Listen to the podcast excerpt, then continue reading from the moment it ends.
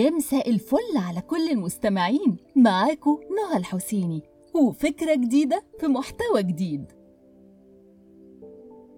محتوانا النهاردة فيلم درامي مشوق ومؤثر جدا من إنتاج سنة 1987 اجتماع بسيوني عثمان ونادر جلال. فيلم تمن الغربة وبيبتدي الفيلم بحادثة سرقة قام بيها ثلاثة شباب. وكان واضح جدا إن هما الثلاثة كانوا مختلفين عن بعض وإنهم من طبقات اجتماعية مختلفة. حسام واللي قام بدوره النجم الراحل مصطفى كريم وفؤاد اللي قام بدوره النجم المتميز فتوح أحمد ومرسي اللي قام بدوره النجم الجميل أحمد صيام. التلاتة كانوا بيسرقوا فيلا وللأسف ضربوا صاحبة الفيلا وكمان أثناء هروبهم خبطوا البواب اللي كان بيحاول يوقفهم. وفجأة اكتشفوا إن نمرة العربية اللي كانوا هربانين فيها واللي كان صاحبها حسام وقعت منهم. فقرروا إن هم يستخبوا لغاية ما يشوفوا هيعملوا إيه أو هيتصرفوا إزاي.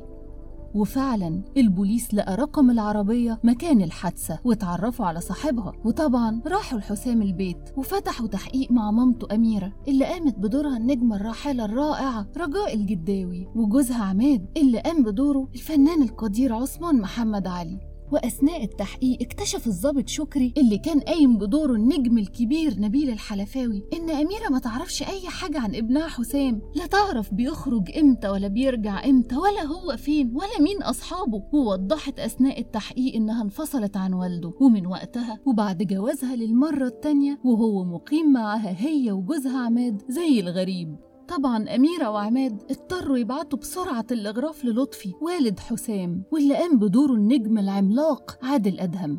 ظهر في إطار أحداث الفيلم إن لطفي كان بيشتغل بره مصر وإنه جمع طبعا ثروة كبيرة وكان واضح كمان إنه منزلش مصر بقاله فترة طويلة. وبعد رجوعه راح لأميرة وعماد وعرف اللي حصل وصمم يدور بنفسه على حسام.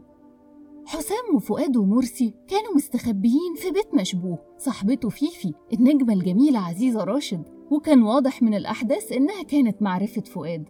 فؤاد كان أكتر واحد فيهم طبعه حاد وعصبي وده لأنه على كلامه اتربى في الشارع. علشان كده كان هو الوحيد اللي بيحاول يتصرف في الذهب والمجوهرات اللي سرقوها لكن ما كانش عارف. كان وضعهم سيء جدا ووجودهم في البيت ده كان شيء مهين والأحداث وضحت إنهم كانوا مدمنين. أيوة مدمنين وده التفسير الوحيد لعلاقتهم والسبب اللي خلاهم يتجمعوا برغم اختلافاتهم. وأكيد كمان كان السبب الرئيسي إنهم يتهجموا على الفيلا ويسرقوها. لطفي وهو في رحلة بحثه عن ابنه علشان يخرجه من محنته. طبعا لجأ لمحامي اللي أكد له إن موقف ابنه سيء جدا. وبعد اطلاعهم على التحقيقات ومقابلتهم لشكري اكتشفوا إن البواب اتعرف على صورة حسام وسمع اسمه اسم مرسي. واكتشف لطفي كمان للأسف إن حسام كان معاه مواد مخدرة في العربية. واللي زود الطينة بلة إن صاحبة الفيلا اللي ضربوها ماتت. وهنا لطفي انتبه إن الموضوع كبير وإن ابن حسام اللي كان يعرفه زمان مش هو حسام حسام اللي بيسمع عنه الأخبار دي دلوقتي. وصمم يلاقي حسام قبل ما البوليس يوصل له ويقبض عليه. في نفس الوقت اللي البوليس ابتدى يتابع فيه خطوات لطفي. لطفي بعد مقابلته الأميرة وعماد لتاني مرة قدر يوصل لعنوان مرسي علشان يعمل محاولة إنه يقابله ويقدر يعرف منه مكان حسام. مرسي صمم يخرج يزور مامته وإخواته وبرغم رفض فؤاد التام لكن وافق في الآخر. وفعلا خرج مرسي معاه فيفي علشان يزور مامته وإخواته. كان واضح جدا إنهم ناس بسيطة قوي وإن مرسي كان هو الوحيد اللي بياخد باله منهم. في نفس التوقيت حسام كمان خرج وراح يقابل حبيبته رانيا النجمة الجميلة المبدعة صابرين. فجأة ظهر لطفي وراح عنوان بيت مرسي وطبعا البوليس كان وراه ومع حصار لطفي والبوليس لمرسي ومحاولته الهروب للأسف مرسي وقع من مكان عالي ومات. في نفس الوقت حسام حكى فيه لرانيا عن كل اللي عمله وكل اللي حصل ولما لمته إنه كده ضيعها وضيع نفسه قال لها كل اللي جواه. قال لها إنه ضايع من زمان من وقت ما باباه سابه وسافر يجري ورا الفلوس ومامته كمان اتجوزت واحد تاني واعترف لها إنه بيكرههم هما الاتنين. الأحداث عمالة تتصاعد والأمور عمالة تتعقد أكتر وأكتر. حسام ورانيا بعد لقائهم وهم مروحين في تاكسي وقفهم كمين وطبعا اضطروا يهربوا لكن للأسف حسام اتصاب برصاصة في كتفه ورانيا اتمسكت.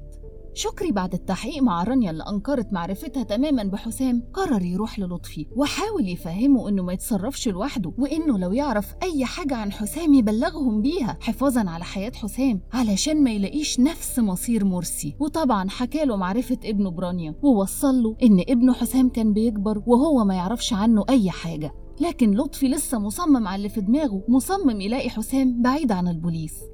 فؤاد بعد موت مرسي وإصابة حسام لقى نفسه محتاج مساعدة وطبعا لجأ لمعارفه إياهم لجأ لعبد الله الضبش الفنان الراحل عبد الله إسماعيل اللي أخده هو وحسام ووداهم عند أبو دومة الفنان عثمان رشاد. ضبش طبعا اتصرف وجاب دكتور لحسام وقدر يعالجه ويخرج الرصاصة من كتفه. برغم إن حالته الصحية كانت سيئة جدا لكن للأسف أبو دومة قتل الدكتور في مشهد صعب قدام فؤاد وحسام لأنه خلاص كان عارفهم وعارف مكانهم. لطفي طبعا راح يقابل رانيا اللي اكتشف إنها أقرب لابنه حسام من أي حد في الدنيا ولمته كتير جدا إنه ساب حسام وهو صغير مع إن حسام كان بيحبه وكان دايما محتاج له. ولسه الأمور عمالة تتعقد أكتر وأكتر. لطفي أخد رانيا معاه واستخدمها علشان يقدر يوصل لحسام وفعلا قدر يوصل لعبد الله الضبش اللي هو كمان لامه علشان ساب ابنه حسام وللأسف راجع دلوقتي ينقذه بعد الوقت ما فات. الضبش فعلا وصل لطفي ورانيا للمعلم أبو دومه وخلاهم قابلوه في غرزة قذرة جدا. كلها ناس مسطولة ومدمنين. لطفي اتصدم وزعل أكتر وأكتر على حال ابنه على اللي وصل له لأنه فهم إن ابنه عدى على أماكن زي دي وبيستخبى فيها كمان. وأخيرا وصلوا لحسام اللي من كتر زعله على نفسه وعلى حاله وعلى كل اللي وصل له أنكر معرفته بباباه أول ما شافه وقال إن باباه مات من سنين. لكن طبعا لطفي فضل يوعده إن هو هيعوضه عن كل اللي فاته. لطفي قدر فعلا يقنع حسام إنه لازم يهرب معاه ووعده إنه هيعوضه عن كل حاجة. وحسام في النهاية وافق إنه يهرب مع باباه لكن صمم إنه مش هيتخلى عن فؤاد ولا عن رانيا.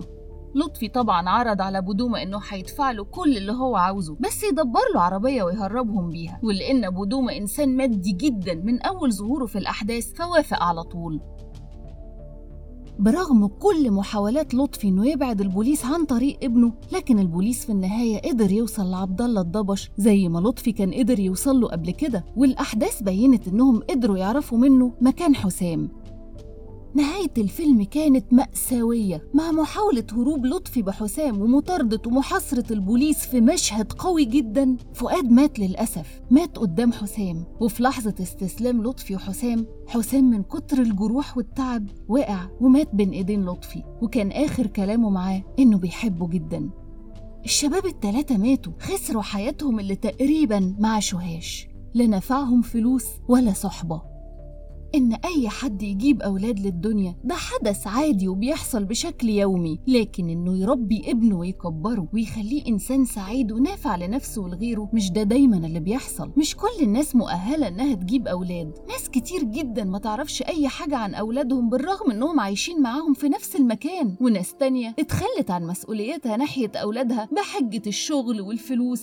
الشغل والفلوس أكيد شيء مهم لكن الأهم إن يكون للأب والأم دور كبير في حياة أولادهم وسهل جدا طبعا ده للي عايز. إنه يلاقي وقت في وسط زحمة شغله يصاحب ابنه ويتكلم معاه ويراعيه ويحتويه. الطفل محتاج دايما يحس بأمان والأب والأم هم مصدر الأمان الأساسي في حياة أولادهم. للأسف لو مفيش أمان للطفل هيضطر يدور عليه بره ويبقى كده صيدة سهلة جدا لأي حد ممكن يستغله ويأذيه. وفي مشكلة تانية أكبر في الناس اللي بتتخلى عن مسؤوليتها بالكامل ناحية أولادها. بالظبط كده زي الأب اللي بيطلق أولاده لما بيطلق مامتهم وبيبعد نفسه بالكامل عن حياتهم وكمان للأسف ما بيصرفش عليهم ومحاكم الأسرة تشهد. الأولاد دول رزق ونعمة كبيرة جدا من ربنا. وزي ما كل واحد فينا هيتسأل قدام ربنا سبحانه وتعالى على معاملته لباباه ومامته هنتسأل كمان عن معاملتنا لأولادنا. بصوا حوالينا كده كام واحد اتجوز بس عشان يرضي أهله والناس اللي حواليه؟ كام واحد من اللي حوالينا بس جاب أولاد عشان الناس تسقف له وتقول شاطر برافو بقى عنده بيت وأولاد. ولو هو ما كانش مستعد لده فللأسف هو بيأذي أولاد جابهم للدنيا وهم ملهمش أي ذنب. وأخيرا اتفرجوا على الفيلم. أداء النجوم والإخراج والسيناريو والحوار والموسيقى التصويرية لحسين الإمام طلعوا فيلم حلو جدا ومشوق ومؤثر ووضح الفكرة من كل الجوانب. مستنية آرائكم ومقترحاتكم والكومنتس بتاعتكم فكرة في محتوى نهى الحسيني.